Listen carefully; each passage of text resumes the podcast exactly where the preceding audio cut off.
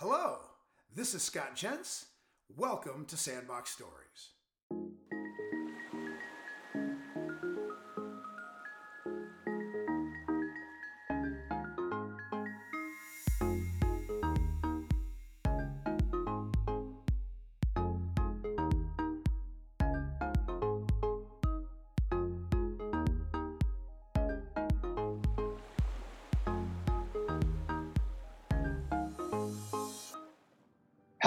Welcome to this Sandbox story, which is an interview with Dr. Mose Nasser.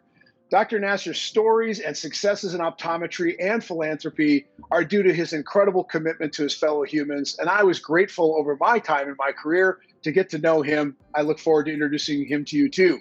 Welcome to Sandbox Stories, Dr. Nasser. Well, hello there. Uh, good to be with you, uh, and, and I appreciate your kind uh, invitation. Uh, always a pleasure to talk to you. Well, thank you. I really can't wait to get into the first topic, which is your birth in Tanzania and the story of your early childhood. You ended up getting interested in eye care through your own experience, but tell us a little bit about the very early days of your life. So, I was born to Indian parents.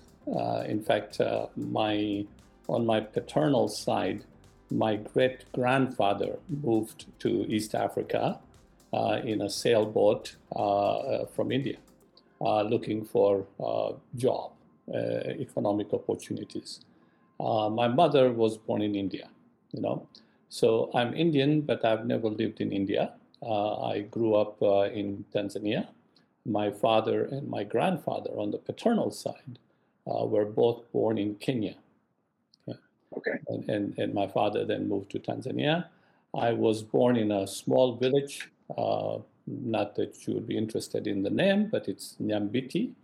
Um, and, and, it's, you know, about 45 miles south of Lake uh, Victoria.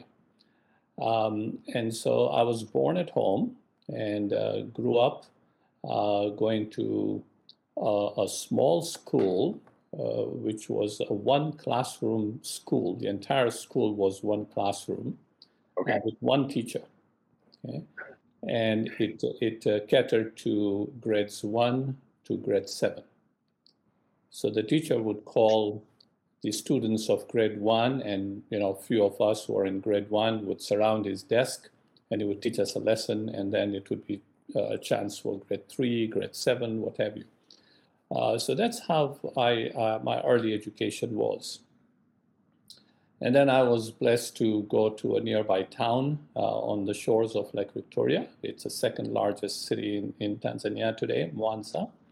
And I did my secondary school there. So uh, growing up was uh, very, very challenging, but we made it. What was the native language you learned growing up before you evidently came later to learn English? Um, initially, because of my Indian heritage, we spoke a couple of Indian dialects. And of course, Swahili was uh, uh, the national language, so we all spoke Swahili. And I still speak Swahili today. So I speak uh, three Indian dialects uh, Swahili, and, and a little bit of English. You had told me earlier that you felt like English was a second language and you speak many languages clearly. Um, where in the path did you learn English? Did any of that come in your early childhood or after you had moved? So I had gone to a school, in, even in my primary school, uh, which was um, uh, the, the, the school was uh, under the aegis of Aga Khan Foundation. And I'm a follower of His Highness the Aga Khan, our spiritual leader. And he emphasized that we should learn English. So English was always taught to us, but in, not in a, in a form uh, that it is taught here. Uh, so fast forward, when I came to United States, uh, my scores in the standardized test was very poor. Uh, so we had to, I had to take um, English as second language for six months before going mainstream into other curriculum. So, so Mrs. Lloyd was my teacher here in Houston, and and uh, uh, till this date, I remember how she taught me and how I couldn't understand what she was trying to tell me because I was an adult by then, and and whatever whatever I'd learned before stayed with me. Uh, and and you know, again, today also, most often, Scott, I I still think in the Indian languages that I grew up with and kind of translate it into. Yep. So, so, so you probably can sense that that I, I sometimes react uh, slowly. Well, I've always felt like that your demonstration of your words and your thoughts and the pace at which you do them give you a thoughtfulness as opposed to a uh, there's an interpretation reel running in the background, whichever it is, you've always been very good and careful and sometimes measured with your words. And, and I'm in, always impressed by people who know so many languages as you do. Thank you. T- tell me about your experience as a child through blurred vision and then ultimately how you ended up getting experience with eye care. Um, very, very good question. Um, in in my village, there was not TV, there was radio, but only one person on the radio. Okay, and uh, and when Armstrong landed on the moon, uh, we all gathered around this one radio, which was owned by our neighbor, and and he pointed to us at the moon and says, "Do you see Armstrong? That little spot you see on the south side is Armstrong," and we believed him. So th- that is kind of uh, our, uh, you know, uh, our understanding, our intellectual capacity, if you may, at that time, you know. Uh, but in the context of what you just asked me, um, every month there used to be a, a truck which would come around the different villages and they would market the different products available at that time. So it could be Tylenol, it could be other medications, it could be soap, and they would, uh, you know, it was it was almost like a TV in public. They would put a big screen, and and they would project a John Wayne movie uh, together with these commercials, and I couldn't see that. My father had the wisdom. My father has no secular education, but he, God bless his soul, he passed away. But before he passed away, I think he was 20 times, 50 times even more intelligent than I was. At that time, he had the intelligence to, to give me a cardboard and drill a hole through a cardboard, in essence, creating a pinhole camera. So I used to watch these movies and these commercials with a cardboard on my on my face with a pinhole. Wow. When I first got my glasses, when I went to the, the city of Mwanza, I remember, clearly remember putting my glasses on and reacting to the same way or even more profoundly than you see with our patients. I was minus three. Hmm. Um, and I, I, that was my first pair of glasses in the city. Okay, I still remember he used some cycloplegic, and I couldn't see. The eyes were dilated. I was very sensitive, uh, and all that. But no, I didn't get the uh, goggles or sunglasses.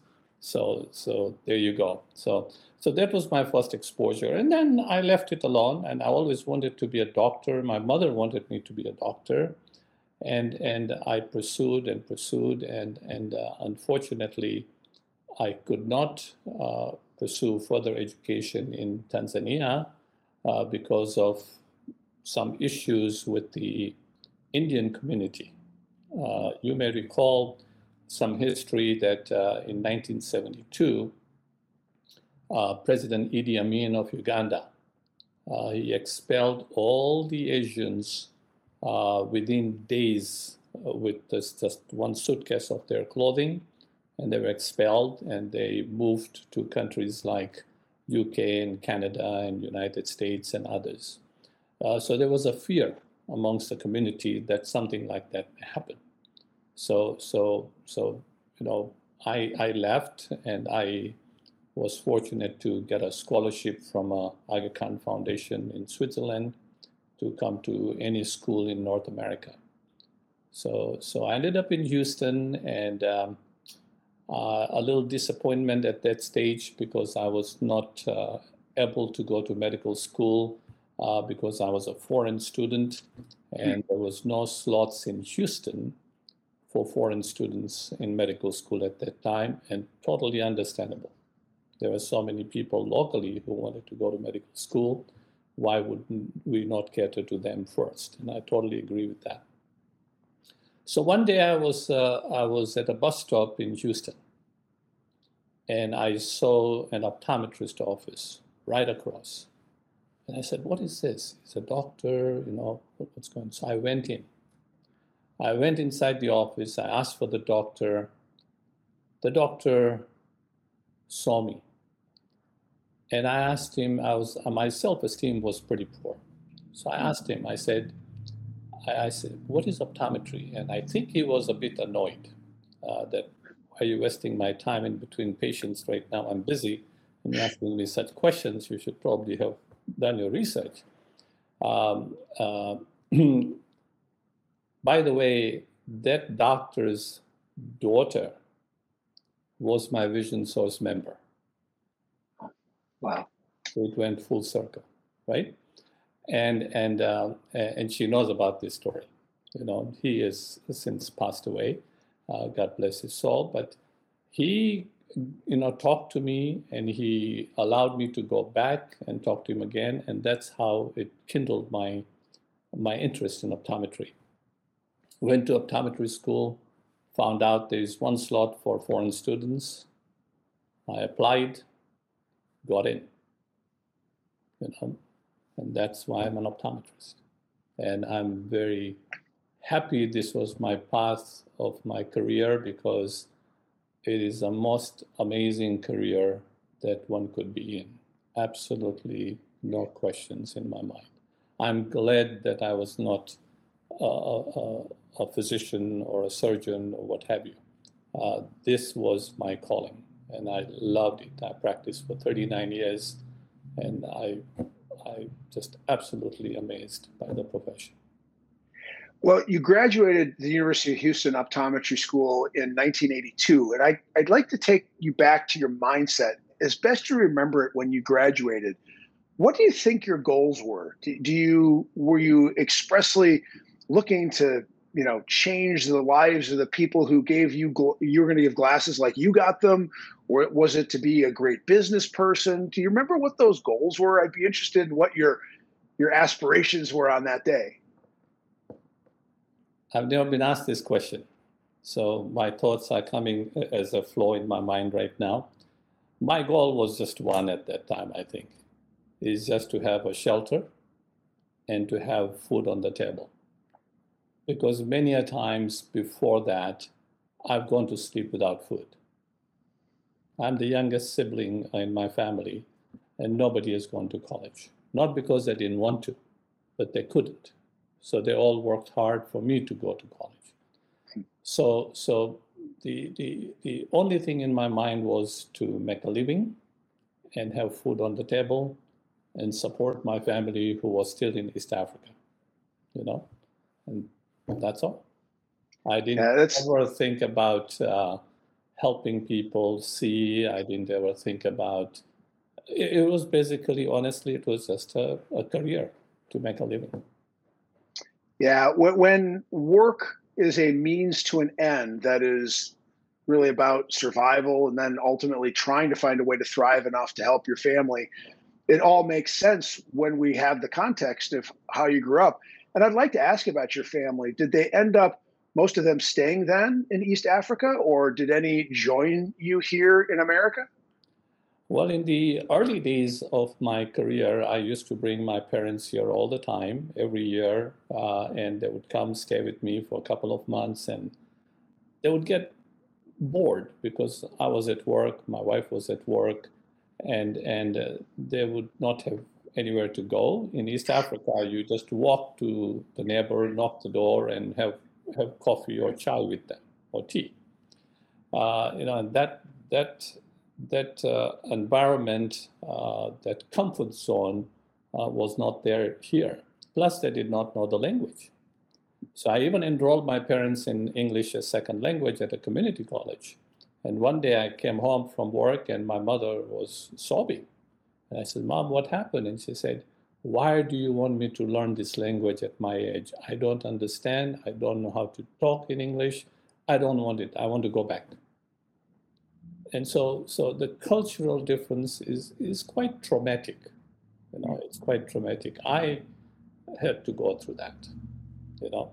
And, and so, so, and then as I get older, it was difficult to travel so far because it's quite a, a journey. So my oldest brother uh, lives in, in Kenya even today, and he was the one and his wife.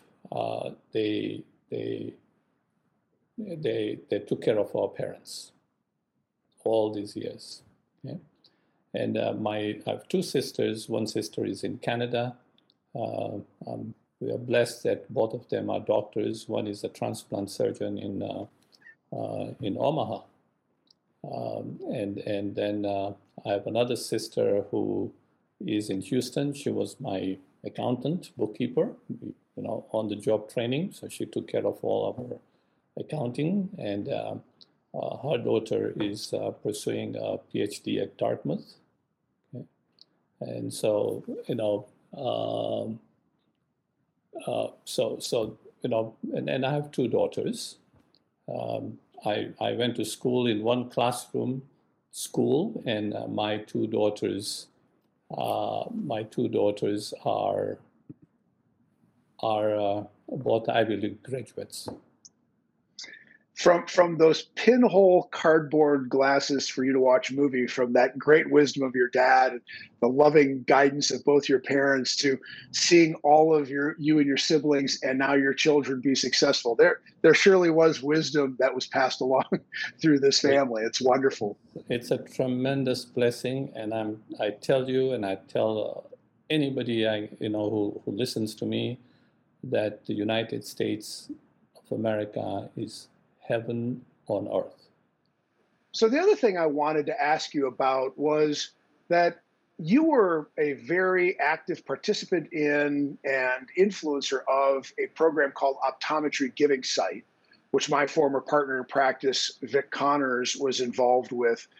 Why did that program mean so much to you? I, I see, you know, this idea of functional blindness, not having a vision correction, being at the soul of the program. And obviously, we understand your story. But tell us a little bit about what you saw in it, and and do you have any updates on how it does today? Yeah. Um, I was uh, always involved in community work, but my community work was focused around my community. Um, and I served in many capacities, uh, including the chairman of the religious education board for southwestern United States, et cetera, et cetera. So I did that. Uh, it's it's an appointed position for three years at a time, and I did the secular education and religious education and others in between, and health and all that. And then there comes a time in the community leadership that you are term barred because you don't want to just recycle, you know, people. You want new blood so they can all bring in their new ideas. So my my term got ended, and I served all the various institutions for many years. And then uh, I had to sit back uh, with my family and say, okay, what do I want to do? Right around at that time, and mind well, I had not done much about eyes as far as community service is concerned. Uh, right about at that time, Optometry Giving Sight had a contest, uh, and they were they were awarding a trip to Uganda. So I said, wow, what better than that? So I did what I needed to do and I got the trip. So I went to Uganda and I just fell in love. I'll be honest with you, till then I had little interest in going back to East Africa because of, you know, the issues that that uh, were there, uh, economic, political issues, etc uh, targeted to certain kinds of people. Uh, so, so when I went to Uganda, I just fell in love. I, I said, I, if I can do this in Uganda, which is a, just a neighboring country to Tanzania, I said, why shouldn't I do this in my country of origin? So then the next year I went to Tanzania again with optometry giving sight, and our relationship, you know, was nurtured. Uh, Vic Connors, uh, Dr. Connors, uh, bless soul, uh, was very instrumental in, in nurturing me and very, very understanding and helpful. Okay? And uh, Glenn Ellison uh, was also a motivator because he did mission trips all over the world for many, many years, and he still does. Incredible. Um, so I went to Tanzania, uh, went to my village where I was born, and uh, the rest is history. It's just I just uh, was in love, and um, um, uh, as you know, fast forward today, you may know uh, that we are about to start uh, two cataract surgical centers in my district where I was born and we are all set. We have hired ophthalmologist, optometrist, we have physical building, um, and we have all the equipment. Uh, we are just awaiting uh, the green light from the government uh, to open the clinic, and we will be seeing patients. And this is charity clinics. And this is the first time, uh, uh, Scott, that uh, there will be a facility in the entire region of anywhere between three and four million people who will have access to cataract surgeries. This is just historical. And, and has, has this been an endeavor you have um, fronted or partnered with somebody on? Uh, with whom are you responsible for doing this, or has it really been something you've done on your own? So it's a that's a very good question, and I'm glad you asked because I need to give credit where credit is due. Uh, a optometry giving sight. I continued my relationship with them, and it still is very very strong. Uh, and Marie and Eric with optometry giving sight, we have a conference call every Wednesday. So tonight at 10 p.m. Uh, Central Time, we have a call. Um, so that's one organization, which is a fundraising organization. And I want to also take this opportunity and thank Vision Source uh, for supporting uh, over the last 12 months uh, uh, for this clinic. Um, and then uh, Brien Holden Foundation from Australia. they are the implementing partners uh, so when we sign our uh, our documentation with uh, with the government of Tanzania, you need an entity, and that is that Brien Holden entity, which does all the uh, the the uh, memorandum of understanding, etc., uh, all that. And I am the one who makes it go because I know the terrain, I know the language, I am passionate about it. And uh, these two surgical centers and another optometric practice, which has been going on for a few years now. Um, I'm blessed and, and honored that uh, uh, it is named after my late father. Uh, and so these clinics will be opening as uh, Roshan Ali Nasser eye clinics. Uh, and so it's it's uh, I'm not retired. Uh, my my passion and my time is going into that, and the goal ultimately, Scott, is to institutionalize these entities so they are self-sufficient, uh, and and there is a, a, a, a process that we are working on on how to make that happen. Okay, basically it is uh, charging the rich serving the poor. Okay, and there are some rich folks in the community, the farmers and businessmen and all that. And this is the facility that they can go to. So we'll be charging them and serving the poor. So hoping that it can be self-supporting uh, in a couple of years. In that way, we can open more clinics and expand our scope in different parts of uh, the country. Well, congratulations on that. And that really is optometry giving back. And I'm so thrilled to have watched that process. And I, I know you do it uh, to have named that clinic after your father and uh, to see it come to life. Gosh, the pride just uh, must be great. But I know the work is is never ending. And and let, us talk about the work of building your clinic in Houston. So you did go from the single doctor practice to a team of seven doctors and 45 staff. You were very involved in the Vision Source Doctor Alliance group and leading others to build practice performance with the tools that that organization gave you. What was the key to your business success as you grew? Was there any one thread or one theme that you hit on that gave you such a, a wonderful growth in that business? Uh, I, I think it's very simple. You know, my philosophy was always, is I'm sure is yours and many of the optometrists who have done so well in the community, is to take care of your patients. Okay, respect them,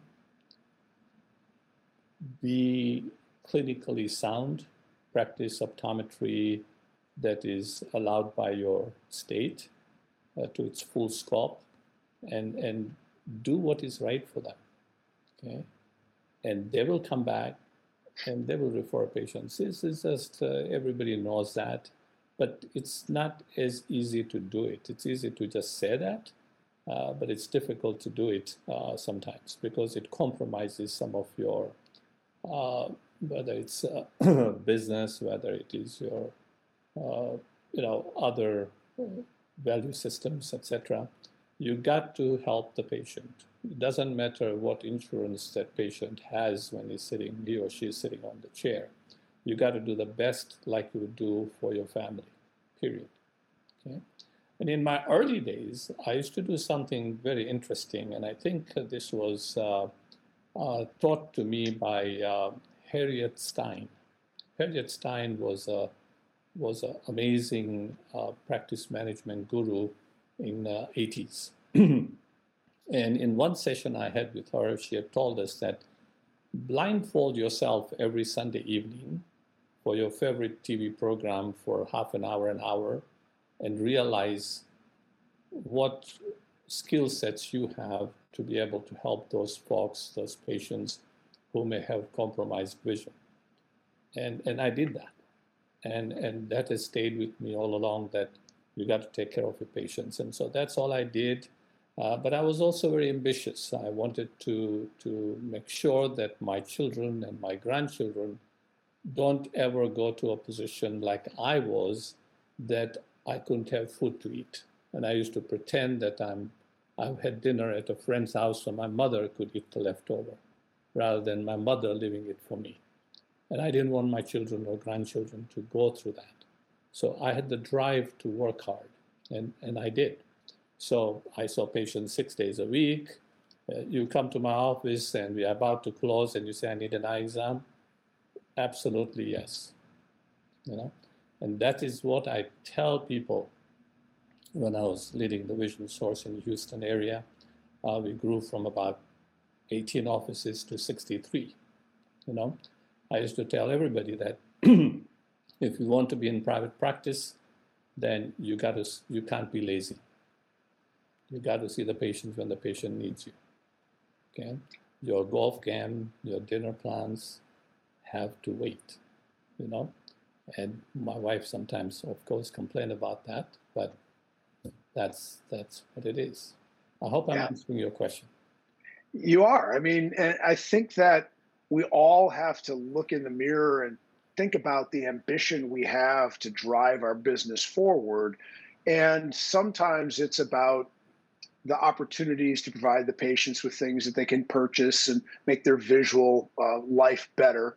But it, it's ultimately about making sure that we're every day reinvigorating ourselves to drive forward on patient care. There were times, Mose, where I would be in the back office and somebody would show up that didn't have an appointment. And I might roll my eyes and think, oh, right. But the staff, when asking me, what should we do? The answer is they're here. Let's take care of them. And I think that that's sometimes hard for our listeners to think about that we have a schedule and we're going to fit that schedule and I just am really glad you're articulating that this is what made you successful. It's one at a time taking care of them. And it, it, seems so simple, but I think it's very difficult to really commit to it fully. It is. It is. You're absolutely right. It's a commitment. Easy to talk about it, but to do it takes sacrifice. And not only individual sacrifice of yourself as an optometrist, but the sacrifice from the family so if I'm going to take that walk-in patient, then I may have missed my daughter's basketball game. And I may be told about that even today. But deep inside, you know that what you did. And as my two daughters uh, have become amazing adults, and we talk about those things. And they definitely understand. They may have not understood it at that time, but they definitely understand it now that wow you you were doing this for us you know? And and so you know but we need to have that courage of conviction and stick to that and and do the right thing. And it's not easy. It's not easy when somebody says i can't afford glasses and you say oh no so we got to give them free glasses. Okay. All right select some glasses and they end up selecting a gucci pair or whatever right and then sometimes you have to talk them out of it. Says, no, we can't do this one, but we can do this one. Whatever your your your mindset is and whatever your philosophy is, but it takes uh, sacrifice. You know, whether it's individually or of the family, of sometimes you know value systems. Somebody is, uh, you know, they are in bad social habits and they're spending money in that arena, but they're wanting a free pair of glasses from you and you got to decide what is right. We got to do what is right for the patient and, and don't judge them. I think the best thing in my mind would be let us not be judgmental. We don't know the context, we don't know the situation of these individuals, and, and we have to just play it the way it is. Well said. Uh, you told me that you visited 48 countries. You've well described your upbringing and your trip back to Uganda on the uh, the opportunity with Optometry Giving Sight and your reluctance to go there. But you've you've gone out and you've got this perspective that many of us who live in America, born and raised here, don't understand. And I think it it creates a more even more grounded appreciation for this country than many of us who haven't traveled. What have you learned and can you tell us about life here? Compared to what you've seen elsewhere that helps you say so convictedly that this is such a wonderful place? I'm so glad you're asking me this question. And I hope and pray that there is one optometrist out there who will listen to this and, and, and I'm, I'm, I'll be very happy. The United States of America has tremendous resources. So many schools, colleges, universities, libraries, etc. To, to drive the point home, when I was in high school, I couldn't afford a textbook. And the rich classmate of mine used to bully me and, and, and, and tell me to do some silly stuff for him so I could borrow the textbook for a day. Okay. In United States, you want a book, you can have access to that. As simple as that. And book is just uh, uh, a metaphor. You know, I mean, there are many other things that that that are available in the United States. As long as you are not lazy and you're willing to work anybody can have a dignified and self-respecting life. Okay? If you're just willing to work. Okay? And that is what this country has that most other countries don't have, including Western world, including European countries, including Canada. You know, we have that. And and that doesn't come free. You know, when we have Memorial Day, we you know do barbecue and enjoy the day. But I hope and pray that, and many of us do reflect on the day and say, how many people lost their lives for our freedom? Okay. I'm sitting here in my home and I know I'm secure. Okay. And to, to give you another point, I was in Kenya at my brother's house a few years ago, and we went, went out for dinner. We came home, and the house was broken into. So my brother calls the police, and the police says, This is in the last seven years or so. The police says, We are happy to come to your house, but we don't have petrol, which is gas, in our vehicle. So if you can come to the police station and give us one gallon of petrol or gas, we will come to your house. Okay? This is unheard of here. You know, we have power failure for three hours and we are up in arms that what's wrong with you guys? You know, why did you do that? Why? You know, we have so much gotten not gotten spoiled.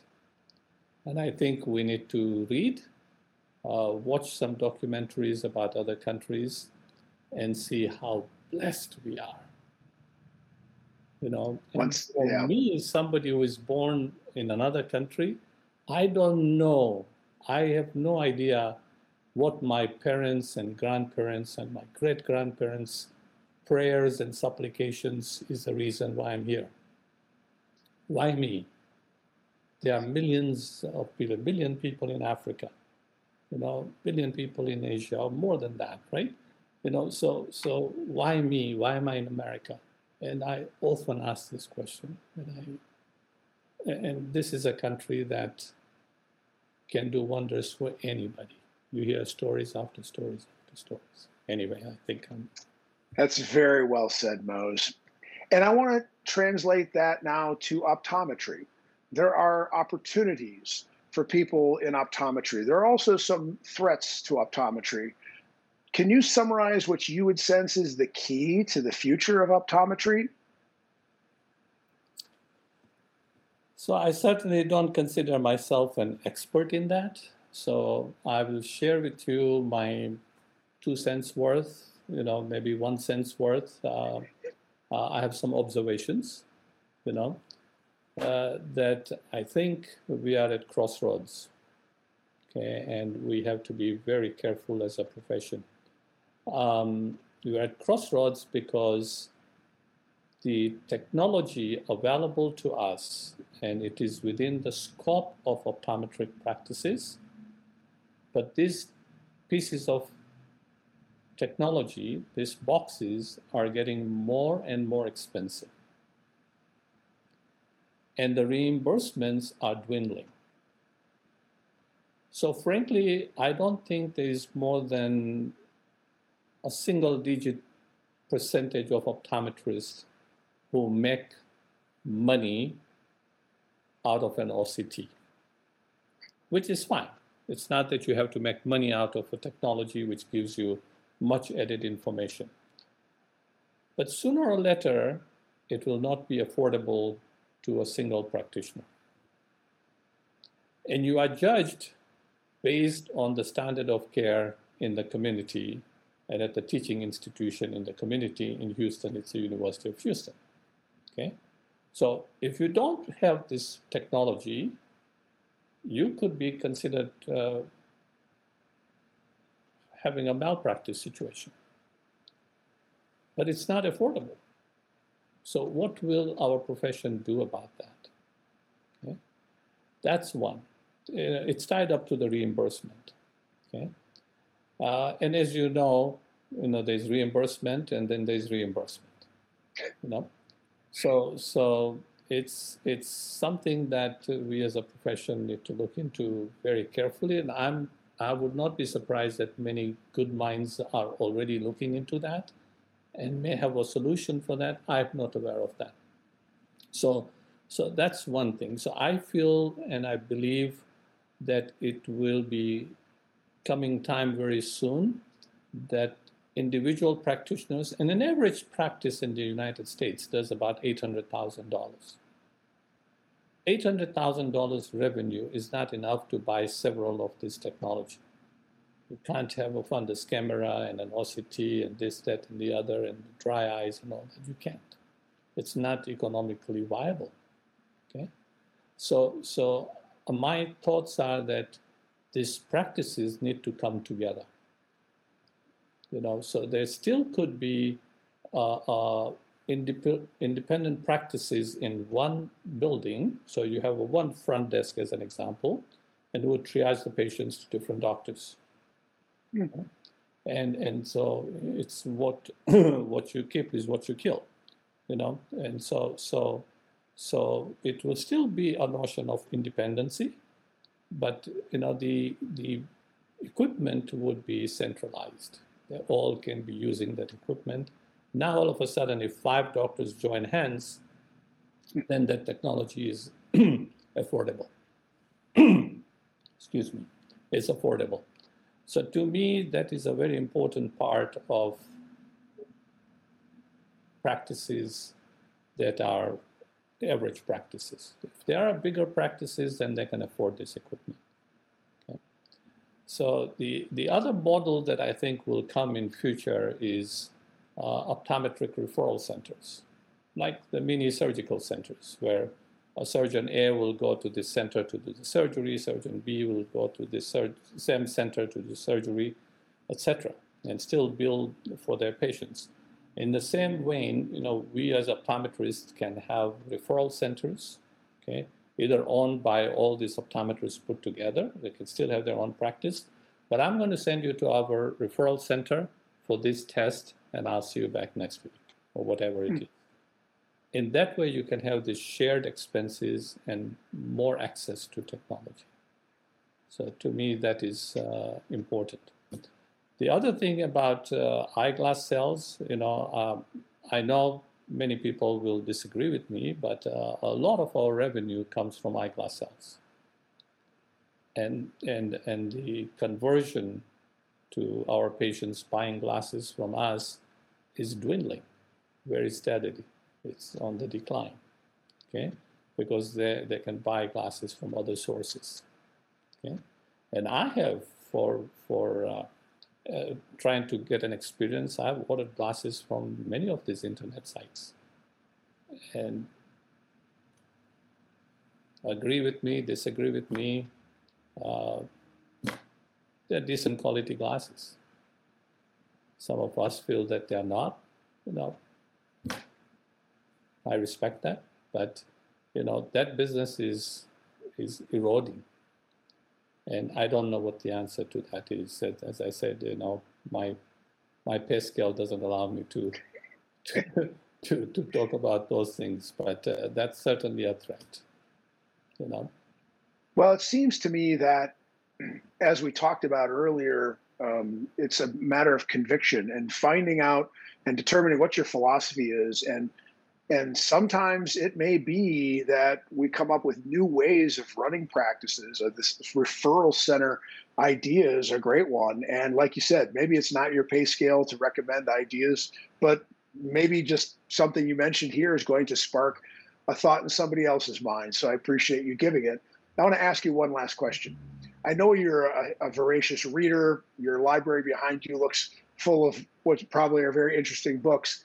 But I want to ask you this question to finish. What does reading do for your mind? Reading teaches me something every day. So now I read on my iPad and I have that Apple Pencil and I highlight. And, and, and uh, hardly up two or three pages go by and I don't highlight something because to me, it allows me to learn every moment I read. You know, the thing that I grapple with is that, okay, I learned something, but it is of no good if it is not used. So, how do I put these ideas in buckets and open this bucket when I need to use it? That to me has been a challenge.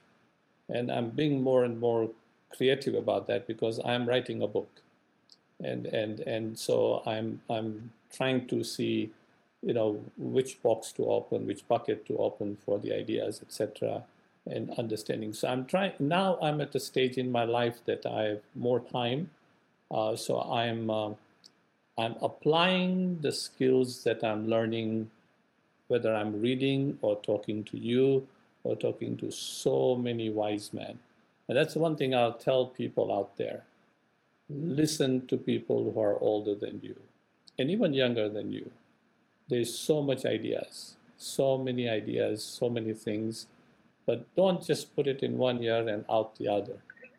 Do something about it, use it. And you can't use 17 ideas you learned at a weekend seminar, but write down the two or three things that you're going to implement and implement it till it's institutionalized before you start on a new project. Because it's very easy to introduce on Monday morning after the weekend meeting that let's do this, this, this, this, this, this. You know, even your staff doesn't like you for that because you have full of ideas.